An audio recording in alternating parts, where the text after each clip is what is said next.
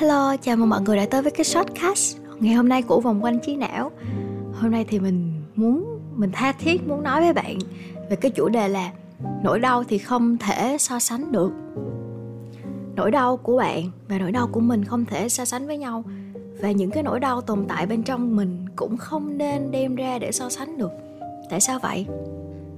Đơn cử như cái việc người ta hay nói là nỗi đau thể xác và nỗi đau tinh thần đi người ta cứ nói là nỗi đau về thể xác thì nó cũng đỡ hơn nó sẽ không đeo bám dai dẳng cả cuộc đời như là nỗi đau tinh thần. À, mình nghĩ cái đó một phần là đúng. Chắc là nó đã được đúc kết từ những cái trải nghiệm riêng. Nhưng mà theo mình nha mình cảm giác là nỗi đau tinh thần hay nỗi đau thể chất thì nó liên quan rất là mật thiết với nhau.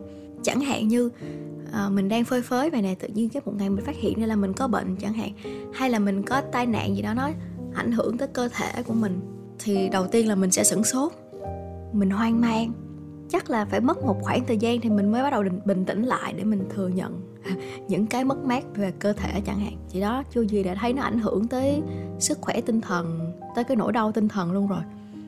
Còn một cái chiều ngược lại, đó là việc mà chúng ta hay bị đau bao tử đó. Mình gặp rất là nhiều người đau bao tử và họ cứ nghĩ là do bản thân họ ăn quá nhiều, ăn quá ít, ăn sai giờ.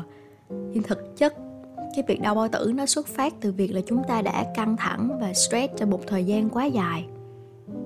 Rõ ràng là nỗi đau thể xác hay nỗi đau tinh thần thì nó cũng sẽ ảnh hưởng với nhau. Vì chúng ta là một cái thể thống nhất. Lúc mạnh thì mạnh dữ lắm, nhưng mà lúc mà yếu thì cũng sẽ phải yếu luôn, cả trong lẫn ngoài. Thì mình nhớ tới cái lúc mà có rất nhiều người hỏi mình là tại sao em không cố gắng tập đi xe hơi đi đi xe taxi, đi xe buýt đi? Ừ, đi xe máy. Hồi xưa mình đi học đại học á, đi xe máy rất là lâu. Và nói chung cái chuyện mình không biết đi xe nó cản trở mình nhiều lắm. Có những người còn ép mình phải lên xe hơi để đi công việc nữa. Hồi xưa mình đi thực tập á, thì thứ đó mình rất là giận. Mình tự hỏi là tại sao lại ép tôi như vậy? Trong khi thật ra là mình cũng đã cố gắng rất nhiều rồi. Mình cũng đã ói lên ói xuống chạy trật không biết bao nhiêu lần. Nhưng mà mình không đi xe hơi được cho tới hiện tại thì mình nghĩ đó là do cơ địa của mình. Tương lai không biết là tập yoga các kiểu nó có cải thiện hay không, nhưng mà mình ám ảnh cái xe hơi là một, nhưng mà mình còn ám ảnh thêm những cái lời nói của người khác về cái chuyện là mình không biết đi xe nữa. Vì vậy cho nên đối với mình nó cái xe máy nó chính là một cái vị cứu tinh trên đường luôn. Thì nó sinh ra một cái vấn đề là mình lại thắc mắc ngược lại là tại sao có những người họ không thể đi xe máy được? Mình đã từng gặp vài người, họ có những cái vấn đề khác nhau, họ không thể cầm lái được, họ sợ hãi khi mà phải chạy xe máy. Bạn có gặp những người đó bây giờ chưa? Mình thấy là không biết sau này mình gặp nhiều lắm. Những cái lần đầu tiên á thì mình mình cũng thắc mắc y chang vậy á, mình mình tự hỏi là, ủa, đi xe máy vừa thông thoáng vừa nhanh gọn trong thành phố của mình, tại sao vậy? Tại sao không thử đi tập đi. Rồi lúc đó mình cũng không có đủ tỉnh táo để mình nhớ lại những cái lời mà những cái người mà họ kêu mình phải tập đi xe hơi á. Chứ không là, là chắc là mình cũng đã từng là những người rất vô duyên khi mà nói người ta là kiểu tại sao không thử đi không tập đi? À, bây giờ thì mình nhìn lại những cái người mà kêu mình tập đi xe hơi á thật ra là sao? Họ rất là muốn mình cùng tận hưởng cái không gian rộng rãi, thoải mái trên xe hơi chung với họ. Giống như là mình cũng mong muốn những người đi xe hơi có thể tận hưởng cái sự thông thoáng, nhanh gọn của chiếc xe máy vậy á. Chúng ta rất là tử tế với nhau mọi người. Chúng ta lúc nào cũng muốn cùng nhau hưởng thụ, cùng nhau trải nghiệm. Nhưng mà không thể nào đứng trên cái cương vị của người người đối diện của mình ngoài được tụi mình không có khả năng đó. Vậy thì rút ra là thay vì tụi mình so sánh những cái nỗi đau của nhau á, tụi mình có thể làm gì cho nỗi đau của nhau bây giờ? Tụi mình có thể cùng nhau chăm sóc cái nỗi đau đó như thế nào bây giờ? Hiểu hả? Thông cảm hả? Thông cảm cho cái nỗi đau, cho cái yếu đuối của người khác hả? Cái đó khó lắm. Nó giống như cái trường hợp mình vừa mới nói với mọi người á. Mình rất khó để để hiểu được là tại sao người ta lại phải đi taxi, người ta cũng chăn trở cái việc là tại sao nhỏ này nó nó sợ sệt cái xe hơi tới như vậy. Tụi mình rất khó để hiểu, thông cảm cho cho những cái suy nghĩ của nhau, những cái ý kiến của nhau, chưa kể tới những cái nỗi đau. Tại vì một người họ có quá là nhiều cái tầng suy nghĩ, những cái ý kiến khác nhau.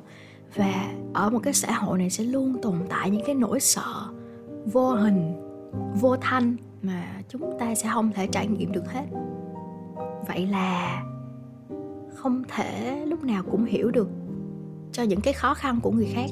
Vậy giờ chúng ta làm cái gì bây giờ? Làm cái gì để không trở thành những người vô duyên cật nhã trên những cái nỗi đau của người khác bây giờ? Đó là cái mình mình quan tâm. Mình thấy nó cấp thiết hơn là cái việc đi so sánh những cái nỗi đau với nhau.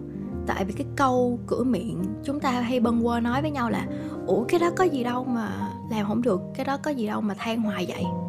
Là một cái câu mà mình thấy nó vô duyên và mình mong muốn là sẽ có cái cách tốt hơn để chúng ta thể hiện sự quan tâm của mình với nỗi đau của người khác. Thì qua một thời gian, với nhiều trải nghiệm như vậy thì mình phát hiện là cái điều duy nhất chúng ta có thể làm cho nỗi đau của người khác đó là tôn trọng nó. Tôn trọng nỗi đau, chứ không phải là đồng cảm hay là thấu hiểu cái nỗi đau đó của người ta tôn trọng có thể là bước đầu tiên và cũng có thể là cái bước duy nhất luôn. Ví dụ nha, một người biết tôn trọng nỗi đau của người khác, có thể là một cái chị nào đó trong văn phòng chỉ gọi điện cho mình, chẳng hạn chị nói là à tâm ơi, sao em không đi xe hơi công tác chung với mọi người vậy? Sao em lại đi xe máy? Thì mình sẽ nói là, ồ, tại em bị say xe, chị ơi, em bị nặng lắm. Chị mới nói là, ồ, vậy hả? Thôi, không sao đâu, vậy thôi, em cứ đi xe máy nha. Rồi chị cúp máy và có thể là mình và chị sẽ không bao giờ gặp nhau, mình cũng chẳng biết chị là ai. Thì cái chuyện là chỉ tôn trọng cái yếu đuối của mình, nó là cái điều duy nhất trong cuộc nói chuyện đó của chị và mình. Và đó cũng là một cái hành động đủ rồi, để mình cảm thấy là mình cảm thán, mình cảm thấy là mình thoải mái, nhẹ nhõm rồi. À cho nên là tôn trọng tôn trọng mọi người. Mình thấy đó là cái cái kim chỉ nam cho cái vấn đề cho, cho rất nhiều vấn đề chứ không phải là chỉ riêng nỗi đau. Và áp dụng vô nỗi đau thì mình thấy nó có một cái hiệu quả phi thường. Tôn trọng nỗi đau của nhau nó giúp cho mình chậm lại chút xíu để mình không so sánh để mình không đưa ra những cái lời khuyên mà mình vốn là không có trải nghiệm đó. Rồi tiếp theo cái vấn đề là à, làm sao để tôn trọng được cái nỗi đau của người khác? Trong cái trường hợp là mình không hiểu nổi không thể thông cảm được thì làm sao mà mình tôn trọng được?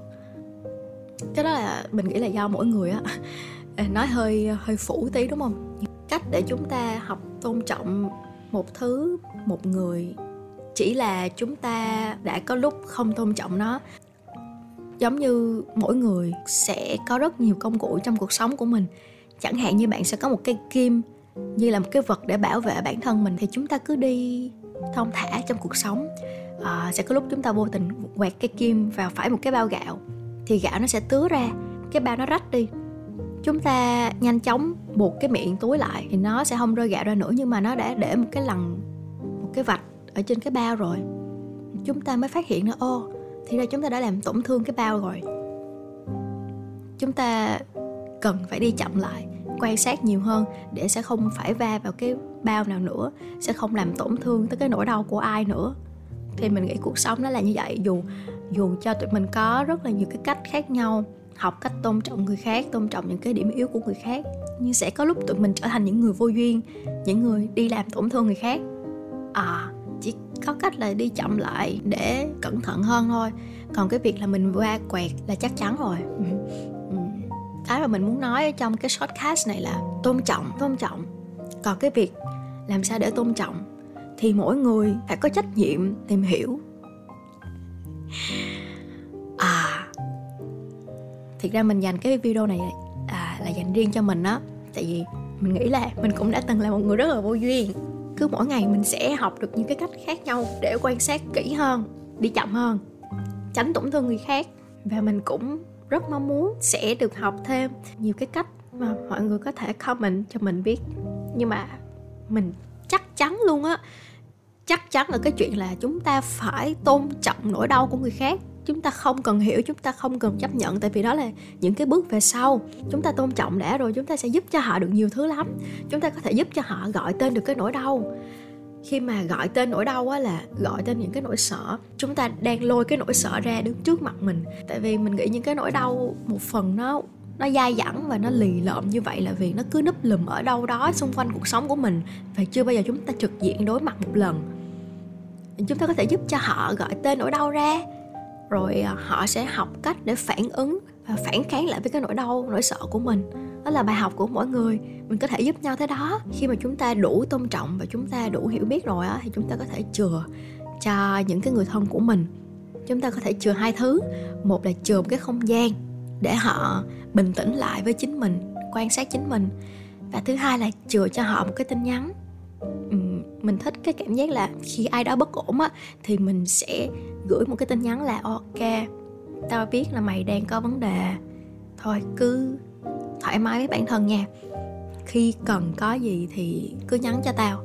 Thì mình nghĩ những cái hành động như vậy nó cũng xuất phát từ cái việc là mình tôn trọng con người đó, tôn trọng cái tình trạng bất ổn của người đó mình không thể giúp được nhiều cho nhau trên cái quá trình chúng ta học tập và phát triển. Và chúng ta sẽ luôn có thể tôn trọng nhau.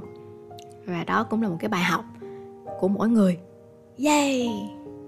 Mình mong là cái video này mình sẽ để dành được để sau này mình có thể coi và mình kiểu như soi rọi soi chiếu bản thân mình. Yeah! Cảm ơn mọi người đã nghe cái shortcast này. Chúc mọi người một ngày tốt lành và chúc mọi người ngủ ngon nữa. Bye bye